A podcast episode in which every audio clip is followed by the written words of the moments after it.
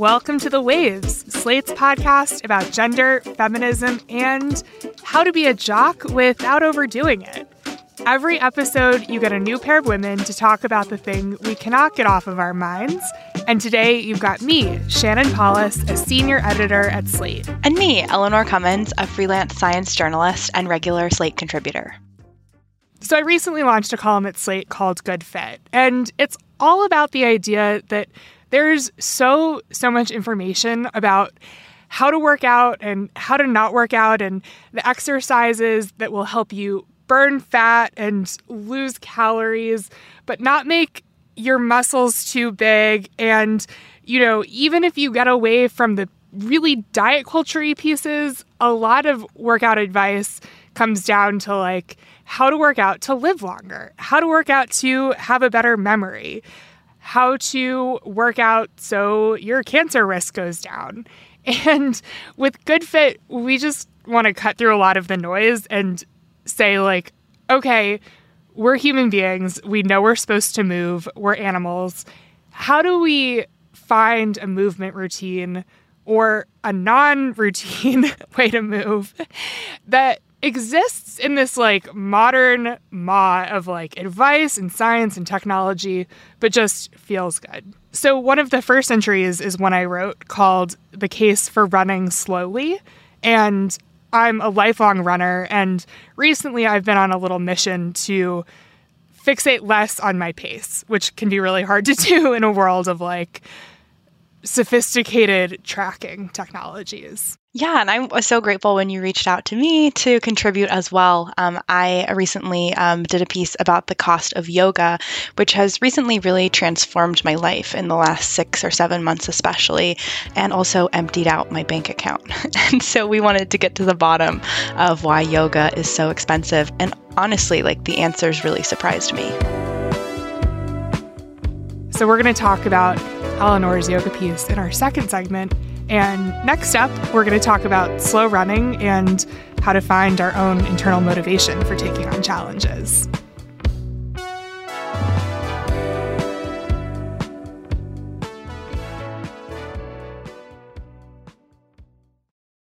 Hey Waves listeners, if you're loving the show and want to hear more, subscribe to our feed. New episodes come out every Thursday morning. While you're there, check out our other episodes too, like last week's about menopause. Mom deserves the best, and there's no better place to shop for Mother's Day than Whole Foods Market. They're your destination for unbeatable savings, from premium gifts to show-stopping flowers and irresistible desserts. Start by saving thirty-three percent with Prime on all body care and candles. Then get a fifteen-stem bunch of tulips for just nine ninety-nine each with Prime. Round out Mom's menu with festive rosé, irresistible berry chantilly cake, and more special treats. Come celebrate Mother's Day at Whole Foods Market. All right, first up, we're going to talk a little bit about our own motivations behind working out. Eleanor, you do yoga. How did you get started with that? Yeah, I feel like I had a lot of baggage around exercise. Um, I think that for me, it was something that felt sort of forced um, and not something that I was coming to with any sort of genuine desire, right? It was more like this set of pressures that I was kind of responding to by being like, well, if I'm supposed to do all these things, then how about I never move my body? Um, and so I tried yoga on a whim last year. There's a really cute studio in my neighborhood. I walk past it all the time. And finally, one day I was like, okay, like, let me just look them up on the internet. Like, see what's going on. And they had that day a four p.m. Friday cr- class that was like rock and roll yoga. And I was like, that's very intriguing. Um, so I, I showed up and I met this teacher and I just, I adored him. He was, he's a seventy-three year old yoga teacher. He plays rock and roll music and he just had such a great perspective on why we should all be there. And so I started to think differently sort of about my body um, and the way that, yeah, I could move for myself, which truly had not really occurred to me prior. I've never run and uh, I don't have any plans to either, but I imagine, um, you know, that it's a, a really difficult thing to kind of build a relationship with as well, similar to what I experienced with yoga. And so I'm curious, Shannon, how you got into running. My like exercise journey is like kind of the opposite of yours, but also the same. Um, I got started running when I was twelve or thirteen, like we, we had to do sports in middle school and high school, part of the requirement at the school I went to. So I've been running forever. And for a while, like, my running journey was I was on a team and there were like specific expectations of me and how I should perform. And then in college, I would just run a few miles here and there, but was directionless about it. And then later in my twenties, I got really into half marathons and then marathons. And I ran an ultra marathon the other weekend. And basically the past few years have just been this like process of trying to unlearn what it means to be good at running and to be fixated on time, to be fixated on hitting a certain pace, and to turn to, like, what are my own goals as a runner? What are the goals that will serve me as a person who likes to be challenged but wants to have fun? And it's just been a lot of unlearning of why I do this and how. Yeah, that makes so much sense to me. I remember um, when I was like ten, I got a book. It was like an American Girl Doll Guide to like exercise or something. It was like a gift. And there was some statistic in it that was like, if you don't, if you're not exercising regularly before the age of ten, like you'll, it'll never happen oh for God. you. And I know that that's not true, but something about my brain latched onto that. And I still sort of carry that around. But it is interesting that like by starting this journey, like now at the point I'm in in my life, right? Like I don't necessarily have a lot of baggage. I am kind of like coming into this as like, well, I, I know nothing. So of course I'm going to fail at it, right? And, and it's all about kind of getting better. And so I'm, I'm fascinated by that perspective of, of sort of working in the other direction where, you know, you've been doing this for so long and, um, you know, are really accomplished at it of like, what do you actually want it to be in your life, right? And how do you want to do it? And I think that that speaks so perfectly to this piece that you wrote that has really got me thinking about, right, some of these um, similarities, um, honestly, between us um, and our sort of, uh, you know, relationships to to our exercise. Um, and it was a piece on slow running. And so for the uninitiated, what is slow running? Basically, as I was training for a marathon this summer, I came across this Instagram, like we have the algorithm to thank here. Um, this woman, Kim Clark, who's a running coach, whose whole brand is like, she sells these guides called Fast Half, Fast Marathon, Fast Fall. Um, she talks about her race times a lot. They are fast. Um, and I kept seeing her posting about how she does a lot of her runs really, really slowly. And kind of one of those things, once you start noticing it and once you start clicking on it on social media, you get more of that kind of content. I started seeing all of these running coaches being like, some of them had this specific prescription of you should run eighty percent of your training runs slowly. And there are a lot of arguments to be made around running slowly just for the sake of like inclusivity and everyone's a runner and it doesn't matter what your times are. But the thing I found so fascinating was that they were saying that you could run slowly in order to make your race times faster. And in the past, I've just felt so judgmental of myself rather than maybe looking at this from this perspective of like, oh, my training times are slow. That's what my body needs right now. And like, that's what I'm going to work with. And and maybe it's actually a positive to make a lot of my runs slow. And the idea is that you do a bunch of your runs slow so that you can go really hard on like a select day or two a week and really like take care of yourself after that hard effort. Um, and so we went down this whole rabbit hole, and it's this idea called polarized training, which if you're really involved in the running world or the cycling world, you may have heard of before. So I talked to like the exercise scientist slash guru behind this idea and just really appreciated how all of the people who promote the concept of polarized training are like, you were actually taught how to like exercise wrong. It makes a ton of sense. And there's a scientific argument that you like really are overdoing it most of the time. If you're putting your running shoes on or getting on a bike or like getting in a rowboat and like going all out, that like, that's kind of a misconception we have about exercise, that it has to be like that. That's so interesting to me, because one of the things I've been thinking about is sort of this like question of like kind of like mentality or like controlling your mind with exercise, right? And it's totally framed as like the thing you need to control is your weakness and your desire to stop. And you have to figure out how to like overcome these like natural sort of thoughts that pop up of like, why am I running myself ragged? And what I thought was fascinating about your article, toward the end, you sort of start to talk about how that mentality exists with slow running too. And And that the practice is difficult in a different way. How has that happened for you? I'd love to know more. It's almost like teaching yourself that you can be bored a little bit, or that you like don't have to focus on the exercise, that you can just pay attention to like, you know, an audiobook, or like a lot of people advocate for just letting your mind wander. Um, it felt almost like practicing meditation, to be like, you just have to like let go of everything and be here for a certain amount of time. That's awesome. That may, really reminds me of, of sort of like the spirit of Dead Man's Pose, right? Of like, it's not optional. Like, you also have to have the relaxation. You also have to have the sort of meditative moments and the downtime. And, and I think that that's so important. It's so counterintuitive, but um, I think that um, I almost like had to give myself that space and like work on that mentality in order to run an ultramarathon, because training for this race, like I would have back-to-back runs on the weekends that were like two hours, then four hours, two hours, then five hours, like Saturday, Sunday.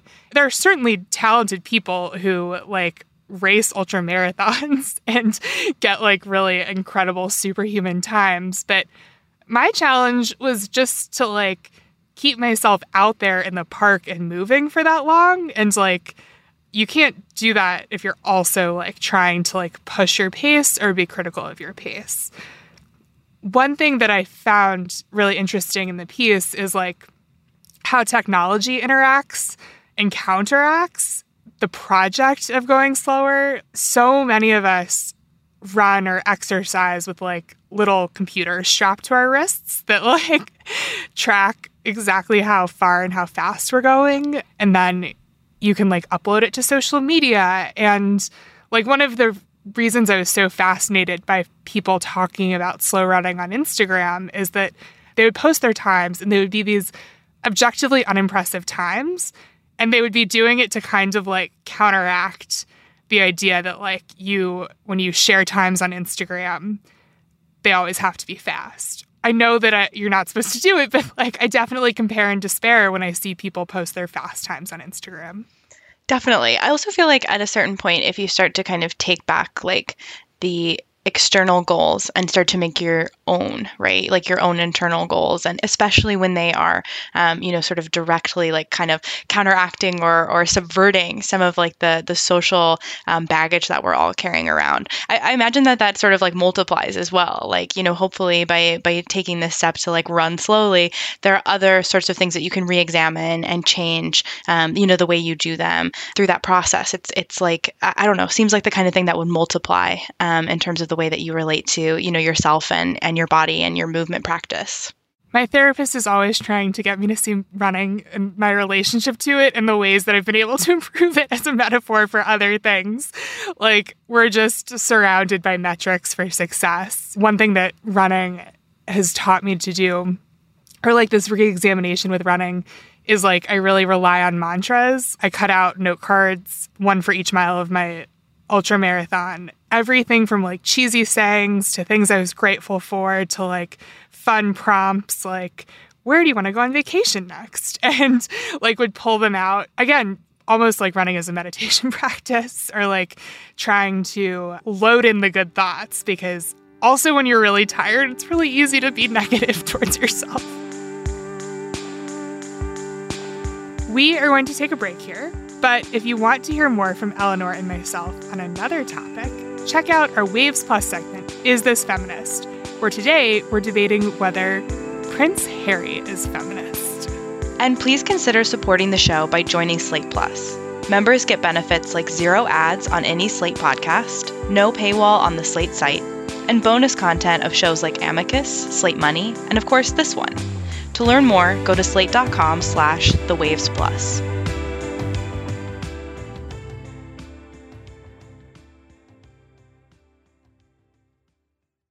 This podcast is sponsored by Ramp. Are you the decision maker in your company? Consider this. For the first time in decades, there's a better option for a corporate card and spend management platform. Meet Ramp, the only corporate card and spend management system designed to help you spend less money so you can make more. Most corporate credit cards offer points as incentives, but those points amount to less than their worth in real cash value. Ramp's business cards offer you cash back, real money in your pocket. Plus, you control who spends what with each vendor. And Ramp software collects and verifies receipts automatically, which means you'll stop wasteful spending and close your books in hours instead of days. Businesses that use Ramp add up to five percent to their bottom line the first year.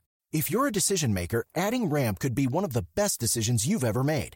And now get two hundred fifty dollars when you join Ramp for free. Just go to ramp.com slash easy. Ramp.com slash easy. R A M P dot com slash easy. Currents issued by Sutton Bank and Celtic Bank, members of F D I C. Terms and conditions apply.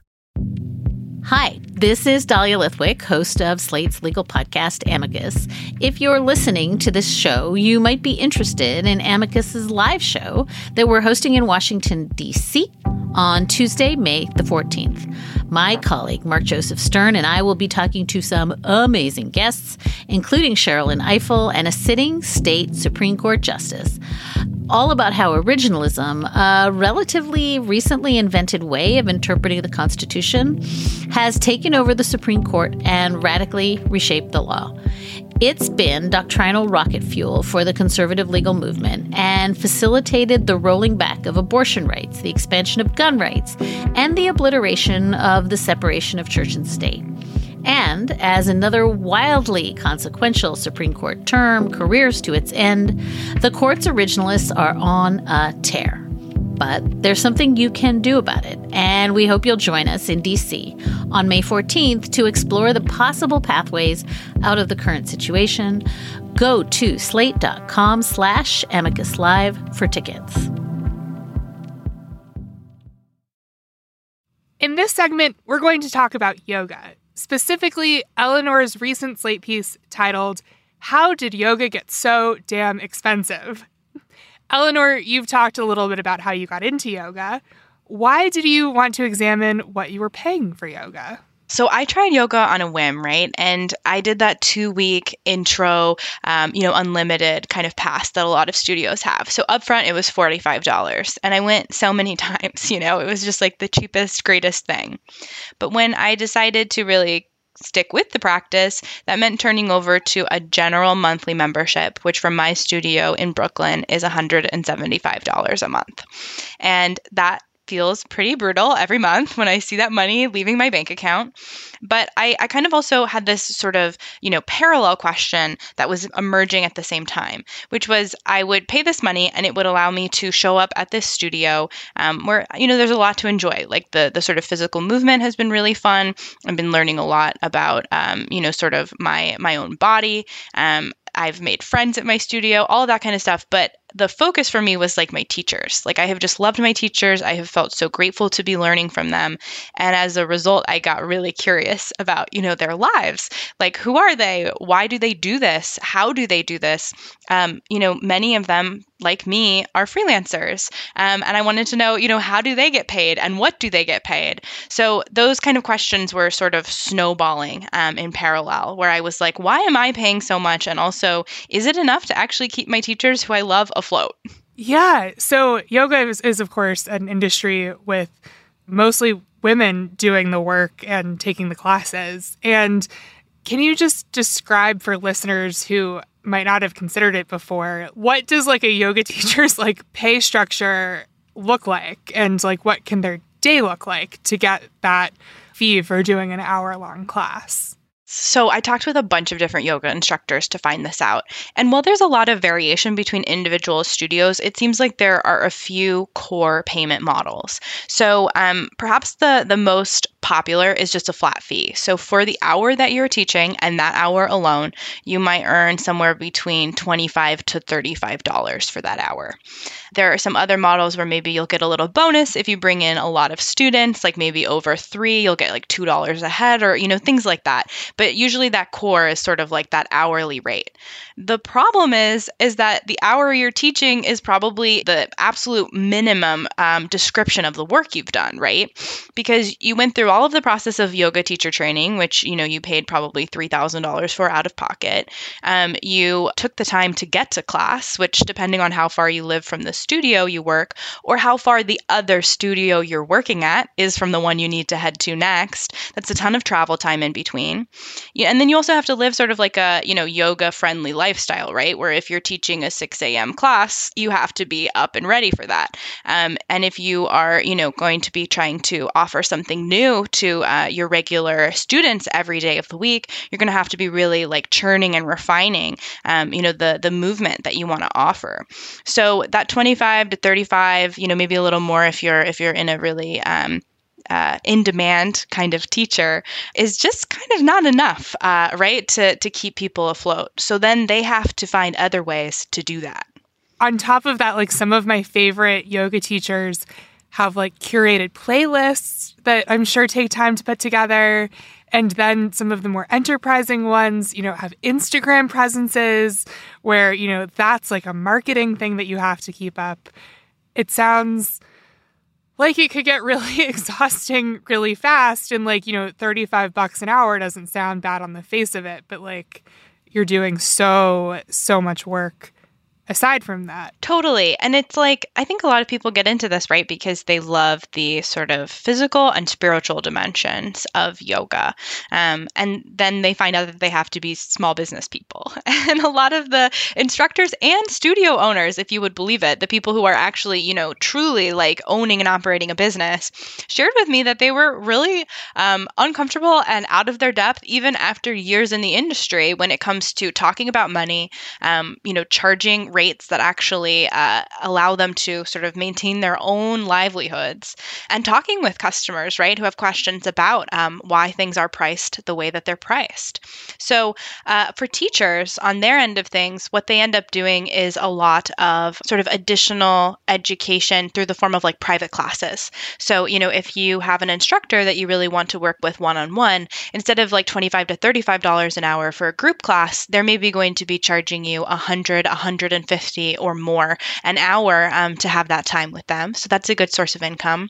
Um, but I think like to your point too, right, about just like how this is such a female dominated industry, it also means that a lot of women are having to look for partners who uh, maybe can kind of um, supplement their income, offer them, uh, you know, stable health insurance, right, all of these kinds of things, or to having to kind of build an identity-based brand um, online that allows them to sort of free up from any dependence on, on any one single yoga studio by, um, you know, in an ideal world, I guess, right, becoming someone like Yoga with Adriene, who has like eleven million YouTube followers. Obviously, that's out of most people's reach, but you you get into these really complicated and, and very gendered, um, you know, sort of labor dynamics in an industry that on the surface, right, is all about sort of um, exchange of energy and, um, Um, you know, sort of warmth and optimism. Um, and so, yeah, it gets a, it gets a little uh, murky. I'm going to ask a rhetorical question because I've read your piece, but there's a yoga studio. There are plenty of yoga studios, in fact, in Brooklyn where we live, where classes can cost like thirty-five bucks a class, thirty-eight bucks a class. If I'm paying thirty-five bucks a class, my yoga teacher's going to be well compensated, right? Like they must be. Yes. So unfortunately, as we both discovered, as I was reporting this piece, that is not the case. Um, the uh, instructors I spoke to said that they really felt like at the end of the day, the relationship between a yoga studio's income and their teacher's income is not a one-to-one relationship at all. Um, rather, a lot of people felt that it really came down to the ethics of the yoga studio owner and whether they were putting money into marketing or into paying their teachers, whether they were, you know, sort of putting money into Um, uh, the kind of design and aesthetic of their studios or into teachers. And obviously it's, you know, that's sort of a false choice, right? But this feeling of like, yeah, if there's a limited pie, it actually comes down to the owner's sort of sense of what's right um, about how that money is distributed.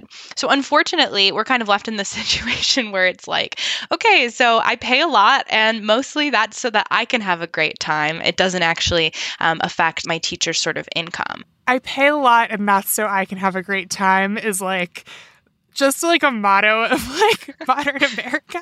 Like, it's true. You cannot expect that like your thirty-five dollars yoga class is going to your teachers. You cannot expect that like seamless fees are going to the restaurant. You cannot expect that your Uber ride surge charge Uber ride is going to your Uber driver. It's so true. Yeah, there's um there's some uh, mysterious sort of middlemaning everywhere you look. Right. You can imagine like a studio that charges like ten bucks a class, but it has been grandfathered in on low rent. And so it's like funneling a ton of that to their teachers. And you can imagine a Missus or Mister or like money bags person taking SoulCycle level yoga prices and pocketing it for themselves. What did you land on doing personally in all of this? If, if you can't guarantee that your teachers are going to be making a living wage? Yes. So my personal New Year's resolution is that I'm going to do a private class with an instructor that I love, because that is how most teachers earn their money. And uh, the exchange is very direct. Like some people will come and do, they can do a private class, maybe in a studio that they teach for, um, in which case, you know, maybe some of that money will go to sort of the, the hourly fee, but they can also like come to your house and like do it for free in your living room. Right. And so that's a, that's an opportunity where instead of my thirty-eight dollars going into some sort of, you know, black hole and some of it coming out the other end for my instructor, I can hand them, you know, in this market in Brooklyn, one hundred fifty dollars or so directly. And what I'll get out of that hour, right, is this opportunity to ask all of these questions that I have about my own practice after having done this regularly for the last six months. So I think for me, that's like the place where another huge uh, sort of, uh, you know, fee coming out of my bank account, but something where I'm like, I, I feel really good about this. Um, and I can see how we can both benefit from it in a way that I think will be really meaningful um, to me and, uh, and and makes me feel right, like I'm actually financially supporting someone who's helping me live my best life rather than them having to do that sort of just out of the kindness of their own hearts, which is how it sometimes feels like.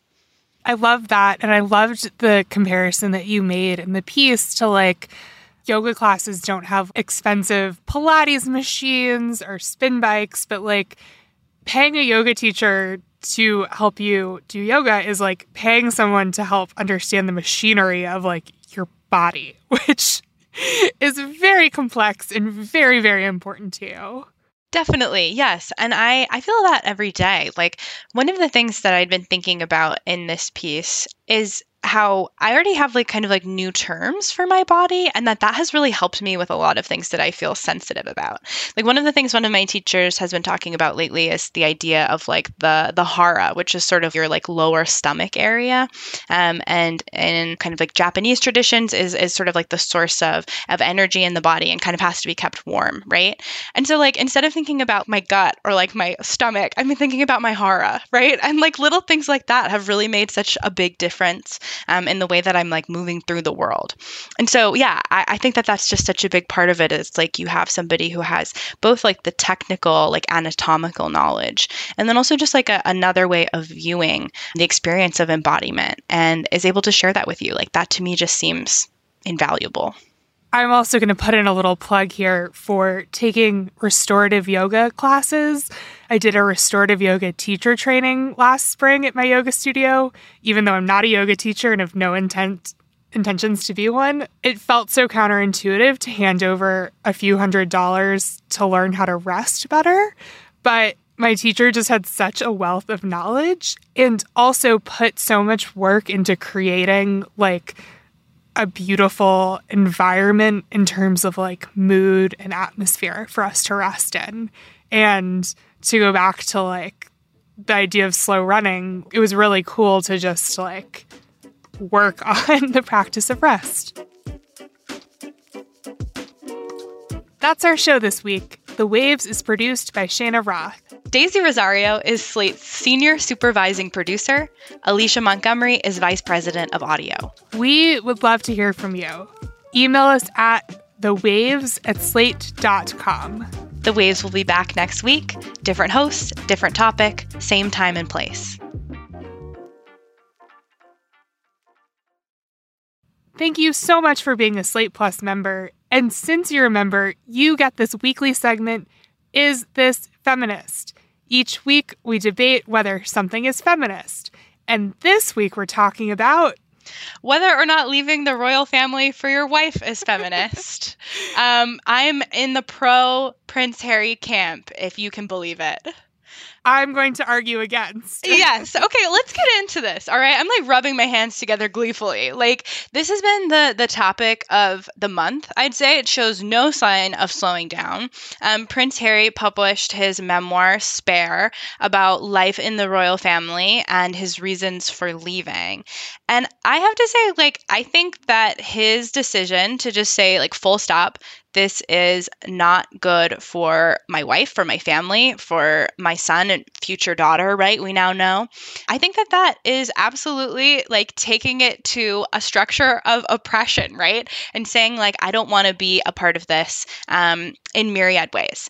One of the things I've seen is, you know, some criticism about Spare sort of struggling to connect Harry's personal experience to those larger structures. But I have to say, like, from everything I've seen, I think he gets it. I think he knows what those connections are, and that he just wanted the book to be sort of narrowly focused, probably also for legal reasons, right, on like what he can say happened to him.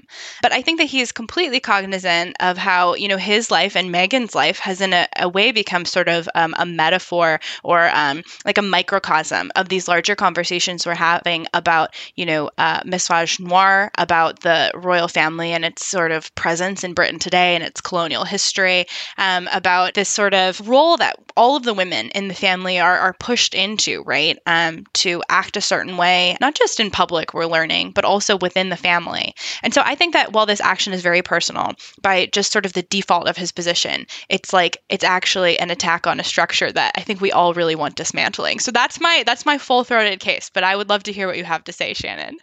I do not disagree with you necessarily, and I will caveat this with, I have engaged with Spare mostly in the way that, like, I've absorbed information about it from existing as a media worker, because this memoir is everywhere. So if Prince Harry has a direct rebuttal to what I'm about to say in his book, everyone can hand the point to him. But I just feel like this is the least this guy could possibly do. He's like inviting this woman into this very, like, misogynistic and racist. That was just some of our Slate Plus segment. If you want to hear the whole thing, go to slate.com slash the waves plus to become a Slate Plus member today. Slate.com slash the waves plus. Sick of being upsold at gyms?